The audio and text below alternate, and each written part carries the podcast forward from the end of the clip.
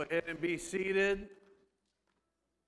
Boy, and we've been kind of echoing that going through the first of the year that we stay focused.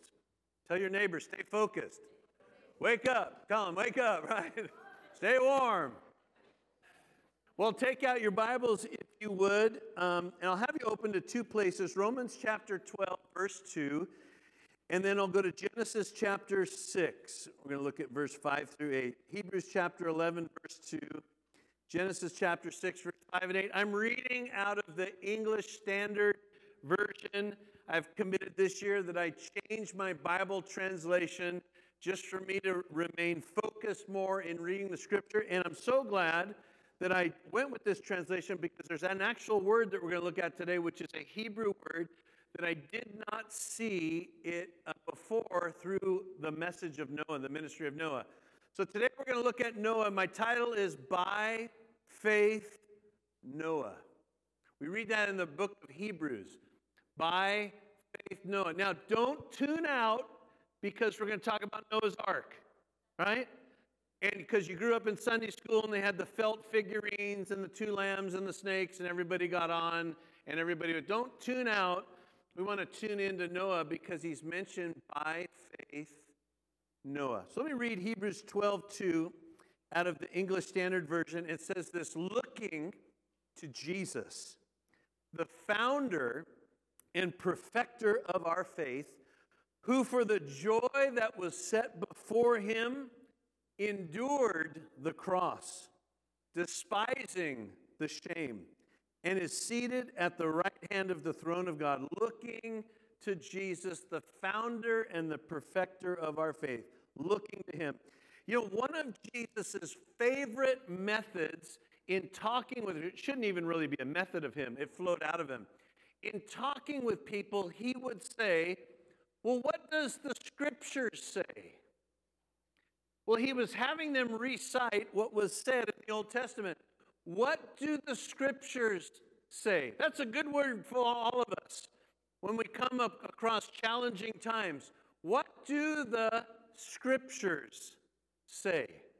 So, we're taking this year, in fact, we're going to go back into our Old Testament and we're going to look at both men and women of God that were mentioned in Hebrews 11 and other one, others that didn't know Jesus yet, but by faith they followed what God said to them. In fact, one of the verses we read last week, Romans 15 4, the Apostle Paul wrote this For whatever was written in former days was written for our instruction, that through endurance and through the encouragement of the scriptures, we might have hope through the encouragement of the scriptures that we might have hope. That's why Jesus said, Well, what did the scriptures say? Well, here's what say. Well, then do that. What did the scriptures say?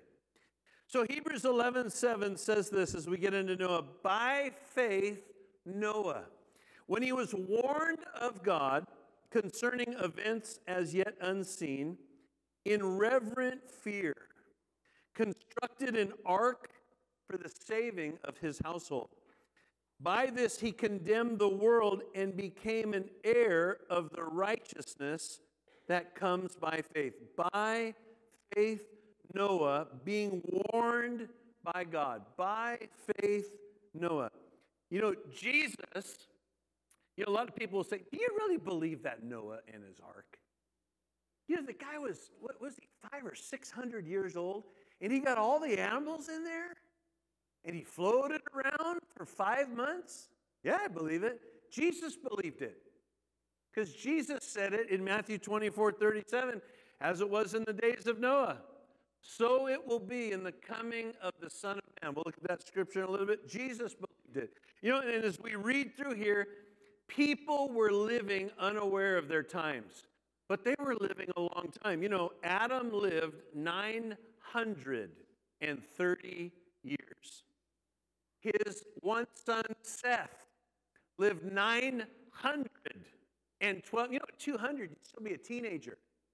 Happy birthday, 200th birthday, right? We've got the whole house on fire for you, 200th birthday.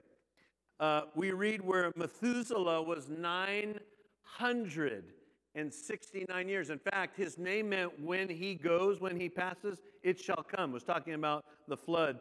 Noah, when God speaks to him, is 500 years old. You know, and I always get asked that how come they live so long? Well, God had created that body to live forever. Now, because of fall, it's learning now how to die. In fact, God's going to stop the length of them living because here's what we see in the Bible we only see that Enoch is recorded as walking with God. These guys live all the, we don't read anything that they did. Did they not do anything? What are you doing for 900 years? 900 years. Enoch walked with God. You know, we'll read that with Noah. Noah walked with God. You know, if you were born in the 1800s, you probably lived to be 35 years old. There's, there's a whole different, whole different take on it. Justin, you're an old senior. No, you're not during your birthday. But we see that in the Bible of them living. So I want us to look at where God is going to make a move in Genesis chapter 6. In fact, if you're already there, turn with me. Genesis chapter 6, and I'm going to look at verse 5. And I will look at that call to Moses. You know, when God asks you to do something, um, he's not going to ask them to build the ark. And for and Noah's going to say, "All right, come on, boys, get the plans out. You know, we built one last summer. We'll do it again. He, God just wants it a little larger. No, no, no. This is something He's never done. But in uh, Genesis chapter six, and in verse five, the Lord saw that the wickedness of man was great in the earth and that every intention of the thoughts of his heart was only evil continually. Let that sink in for a minute. The Lord looks down upon man. Every intent of the heart, everything that they're thinking of is evil. The Living Bible, if you have a Living Bible, it says the core was rotten. Everything, they're, they're perverting everything. And the Lord regretted that he had made man on earth, and it grieved him to his heart.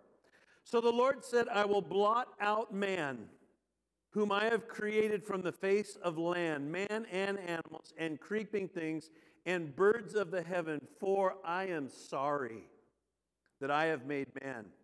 Verse 8 But Noah found favor in the eyes of the Lord. So the Lord looks down and he sees that earth, the amount of people that are there at the time, there's nothing but intense wickedness. And God has, from heaven, has to say, I'm sorry that I ever created them. Do you know, I have never thought that about my kids. I have never said, you know what? I'm sorry I even had you. But you know, there's people that hear that. But for God to look down, and as these people live hundreds of years, you don't think Adam had testimony to pass off to his kids? Hey, the serpent, don't listen to him, don't listen to lies, follow God, walk with God. You don't think that was passed down? But what was passed down didn't stay in the heart. The heart became wicked. And here's the thing the heart can't change. Jesus is the one that changes hearts. God is the one that's going to be pointing it all to his son Jesus to come, but their heart. You know, here's what you have to picture with the heart of God God lost something so precious to him, and it was mankind. That there's only one person that he can refer to on earth that is walking with him, and that's Noah. You know, I was reading, I was reading this week, and some Bible scholars, they looked at the length that people were living. Some felt that there were probably around 2 million or so people that were living on the earth. Some thought it was in the billions. Because when they went back and look at genealogy, these guys have 12 and 13 and 14 kids, right, with people. And so you start multiplying that out. I guess if you're 900 years old, you're going to have hundreds of kids, right? She's going to keep having kids around. So there's all these people, but there's only Noah. He's the only one. He's the only one that's walking with God. You know, his entire world around him is corrupt. But I love what 2 Peter 2 5 says about Noah. It says, And God punished the world long ago when he brought a flood to the world that was full of people who were against him. But God saved Noah, who preached about being right with God and seven other people with him. Noah preached about being right with God. Some of your translations call Noah the preacher of righteousness. So, somehow, some way in the scriptures, Noah is preaching.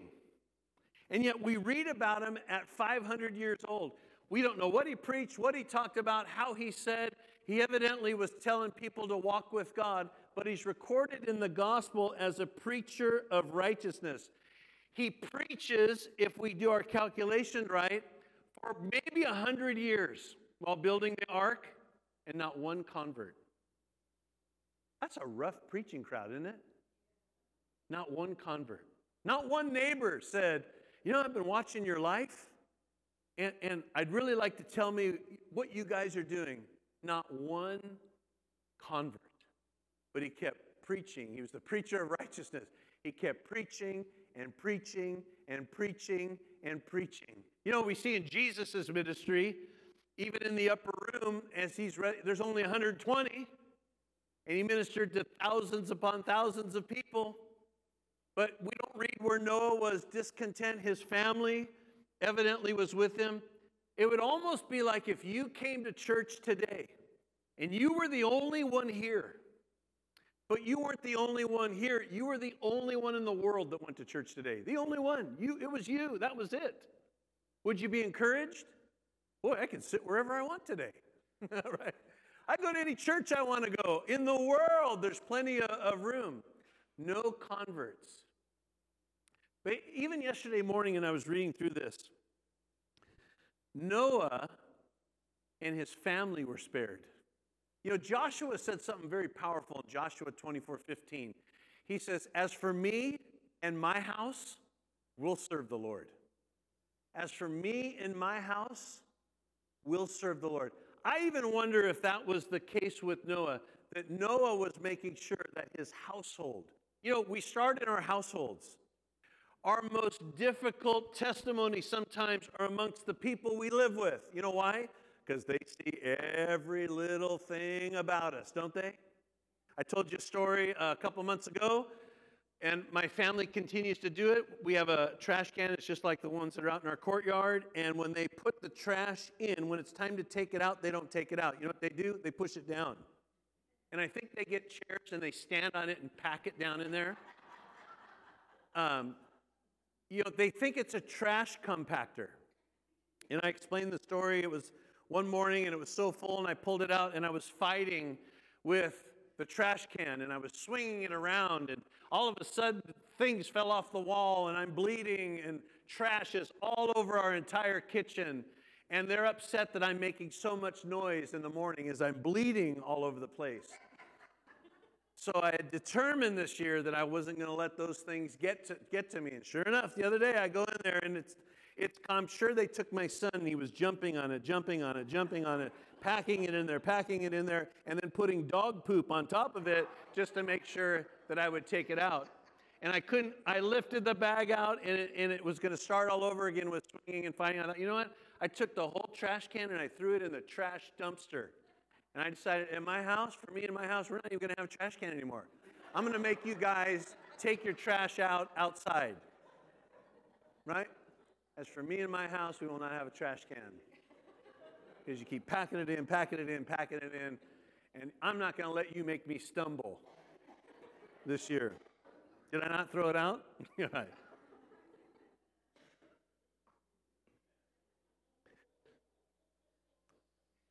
Noah just didn't believe God. He believed God to do what God told him to do. It's one thing to believe God, it's another thing when God tells you to do something huge to the scale that Noah is going to be asked to do, to go ahead and take the steps to do so. In fact, faith requires us to obey, to be obedient. Faith requires, faith must obey. Faith acts and faith does something in view of the future. It requires us to move. It requires us to do something. It requires us to walk with God, to trust God, to trust Him at what He said. When we obey and we follow the Lord, even when we don't understand everything, we follow what He tells us to do because living that way will be evident. So here's what Noah's asked to do. In fact, I want to read it out of the, the Living Bible. Here's what God says to him Make a boat from resinous wood. In fact, most of your Bible translations are going to say gopher wood. Sealing it with tar and construct decks and stalls throughout the ship. Make it 450 feet long, 75 feet wide, 45 feet high. Construct a skylight all the way around the ship, 18 inches below the roof. Make three decks inside the boat a bottom, middle, and upper deck, and put a door in the side. Now, if you heard that, what would you think? Okay, um, can you say that again, God? 450, you know, 450 feet is one and a half football fields. The width of it. Remember, this isn't Noah and Sons Shipbuilding Company. It's, it's nothing like that. This is something the Lord's asking them to do. In fact, in our the translated word is gopher wood. He's got to find a certain wood. He's got to pitch it such a way. And yet, what God tells them to do is everybody's going to die except your family. We're going to gather two of every kind of animal. We're going to put it on there. And then you're also going to be responsible for feeding all of them. Wouldn't you almost think, did I hear that right? Did I hear that right? But Noah sets off to do what God said to do, building this thing. Now, according to the Bible, it looks like that it took 100 years or so to build this. No power tools, right? No YouTube videos, no of these other how to's. They were building it as God said to build it. And what evidence did Noah have to go on with what God instructed him to do? He went on with the evidence that he walked with God. That if God told me to do this, God has a plan, and I'm going to follow that plan. In fact, in Genesis 6:22 it says this, Noah did this and did all that God commanded him. In Genesis chapter 7 verse 6 it says, Noah was 600 years old when the flood of waters came upon the earth. Think about this, the possibility of a hundred years Think of your entire lifetime doing one thing God asked you to do.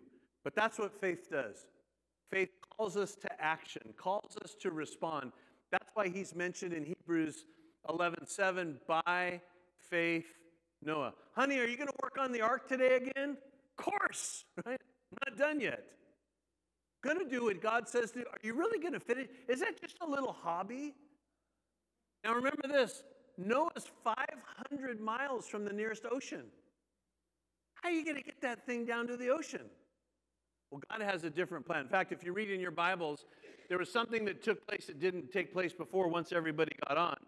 Not only did floodwaters come up from the earth, but it rained for one of the first times ever. And it rained and it flooded and it rained and it flooded and it rained and it flooded. And the only thing that was spared were those that were on the ark. If you read your Bibles a little bit more, you'll read that they were in this ark for over five months, right? A floating barge. This isn't a sail ship, it's not a cruise ship. There's not a cruise director with activity afternoon? This is they're floating and they're having to trust that God has a plan. Let me ask you today do you trust that God has a plan?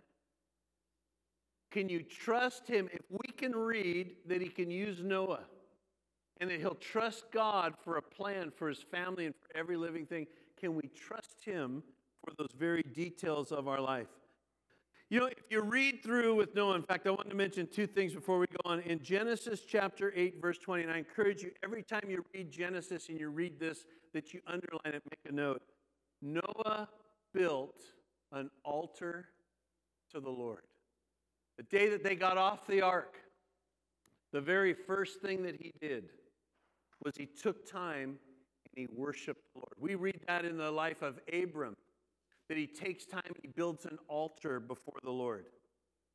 Noah is not the final answer, though. You know, if you read on at the end of Noah's life, Noah is not God's final answer. Jesus is God's final answer. You know, Noah's story goes a little sideways, kind of a little similar to Adam. He gets drunk and somehow takes his clothes off in his tent, and the kids have to back up with a blanket to cover their dad, and he's so upset and drunk that he begins to curse out against the kids, and kids start fighting against one another, and you think, whoa, whoa, whoa, whoa, whoa, wait a minute here. There's all of this promise that God had. Now the whole story goes sideways. Why does that go sideways? Because redemption wasn't found in Noah. The redemption of mankind isn't found in the rainbow. The redemption of mankind is only found through Jesus Christ. He is the Redeemer. They're always pointing, they're pointing to rede- the Redeemer. Remember, the Bible doesn't say that Noah was sinless, it says he was blameless. He walked with God, probably checking his heart. So I wanted to read here because very interesting a couple things in Genesis chapter 6, verse 16 and 17. Listen to what God says. In fact, this is out of the English Standard Translation. Some of your Bible translations will say rainbow, but they use the word bow, which is the actual Hebrew word. In fact, when the bow is in the clouds, listen to what God says I will see it. When the bow is in the clouds, I will see it and remember the everlasting covenant between God and every living creature of all flesh that is in the earth. God said to Noah, This is the sign of the covenant that I have established between me and all flesh on the earth. Notice what God says. When the rainbow's in the clouds, He doesn't say, Oh, yeah, you're going to see it, remember. What does God say? I'll see it. I'll remember my covenant. I'll remember my promise. Have you ever had someone come to you and say, You know, we were talking a, a while back and you said you would do this? And have you ever said, I never said that? Oh, yeah, you did. Have you ever had anybody say that? No, no, no. I think I said it this way. No, you didn't say it that way. Yeah, I did. I said it that way. You ever done that before? And then you say, you know, next time I'm going to record our conversation. We're going to bring a mediator and we're going to talk about the trash can to make sure that everybody's on board with what we have to say. But God says, when you see a rainbow, I'll see it. And I'll remember my covenant. I'll remember the promise that I, I said. In fact, the Hebrew word rainbow that we read in there is the word bow. And it's exactly what you think. It's a bow of like a bow and arrow, but it's a it's for war or a hunting arrow. So God, looking at the rainbow, is going to take away his weapon of war on mankind. And he's going to stand with his covenant that he makes that day with Noah that he will never flood the earth ever again because Noah was found righteous and walked with God. In fact, I read this quote from Sally Lloyd Jones. Jones God's war bow was not pointing down at his people, it was pointing up into the heart of heaven. God's war bow was not pointing down at his people, it was pointing up into the heart of heaven because God is a covenant promise keeping God. I will, I will see that rainbow. You know, as I read on, it's interesting what God asks Noah to do. In building this ark, he's required to build a door. And this door is where they're all going to enter in along with the animals. But as you read the Bible, what we read in Genesis 7:16, it says once they finally got in, who closed the door? God did. God closed the door. You know, Jesus says something very interesting in John chapter 10, verse 9. He says, I'm the door. I'm the door. And I, I want to let the sheep in. I want to let them in. I have come to be that door. So here, God gives Noah instructions to construct a door that Jesus later will refer to himself as a door. In fact, what Jesus says if anyone enters by me, he will be saved and will go in and out and find pasture. Well, we know this. Anybody that got in on the ark made it. Anybody that didn't get in on the ark didn't make it. Did Noah probably give other people an opportunity to follow along? Probably, the preacher of righteousness. But nobody wanted to follow. In fact, one of the verses I skipped was 2 Peter 3 3 and 6. Listen to what Peter says. Knowing this first of all, that scoffers will come in the last days with scoffing, following their own sinful desires. They will say, Where is the promise of his coming? For ever since the fathers fell asleep, all things are continuing as they were from the beginning of creation. For they deliberately overlooked this fact that the heavens existed long ago, and the earth was formed out of the water and through water by the word of God. And that by the means these, the world, and oh, let me say it again, and that by means of these, the world that then existed was deluged with water and perished. In fact, Peter's going to write this down and say, hey, in our day, there's people that are saying, when is he coming? Uh, I don't want to listen to that. I'll, I'll wait until I kind of see a sign, and when I see a sign, then maybe I'll listen. Evidently, they weren't listening to the preacher of righteousness that day, but Jesus lets, lets us know I'm the door. I'm the door. I want them all to come in. In fact, I love that scripture that we read in Timothy where it says, God, God is not slow. He is forever wanting people to repent. He's giving them time. He's allowing their hearts to change. He's giving them time. We have a God that gives time, but like we see in this time, there's an end. And then as I was reading through the windows that were constructed, it's actually the Hebrew word for skylight. So when the ark is built, Noah builds in these skylights as God has commanded. That makes a little more sense because if you could see out windows, why do you let a raven out one day and you let a dove out another time? You'd look down and you'd say, well, there's still water. He's got skylights, probably for ventilation. I mean, you got all those animals on there, you need some type of ventilation, probably. But he can only see up, he can't see out and down. Obviously, if you look out it's water, that's discouraging. Water upon water upon water. But if all you can do is look up, and then when God commands you to do something, you follow what He said to do. And I was reading that, I went back and I thought, that is why we are to look to Jesus in everything. Doesn't matter what happens on the outside or what we look at, we're to look to Him. He is the perfecter of our faith. He is the one that despised the shame. We're to look to him. You know, and, and I set this one aside. Many times I have to say, all right, what does the Bible say? And then how do I interpret it? I interpret it as Noah couldn't look out at the waters, he could only look up. Let me encourage you this year don't look out at the waters. Don't look out looking for the dry land. When is this thing going to settle? Take your time and be focused in looking where? Up. Be focused in looking up. Be focused in looking to Jesus. As you read these scriptures, know this that they're placed in her to instruct you this year, to show you the way to walk, to have faith to follow when God says to do something. You know, and I love what ends up happening with Noah. You know, Jesus says these words Blessed are the meek, for they shall inherit the earth.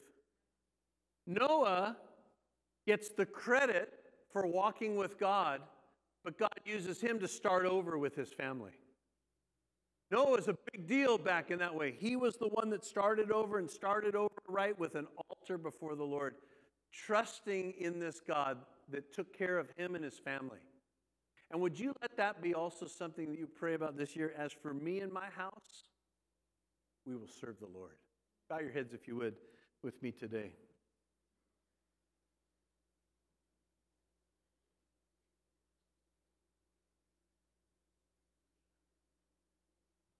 Lord, you tell us in here that these were written to instruct us that through endurance and through encouragement of the scriptures, we might have hope. Lord, I pray for all of us today in the, the words that you give us this year.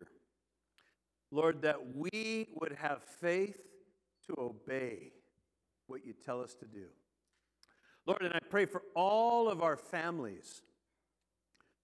Lord, when we think of our, our families, our extended families, that we would say over our families this year, as for me and my house, we will serve the Lord.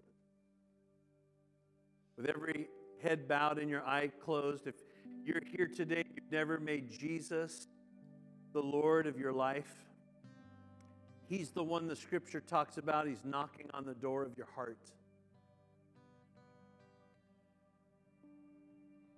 God is longing to bring you into his family through Jesus. In fact, I would like all of us to pray this prayer. Pray this after me. Ready? Dear God, I believe in Jesus. I believe that he lived. And I believe that he died for me. I now accept him as my Lord and my Savior. Thank you for coming into my heart. Thank you for forgiving me of all my sin.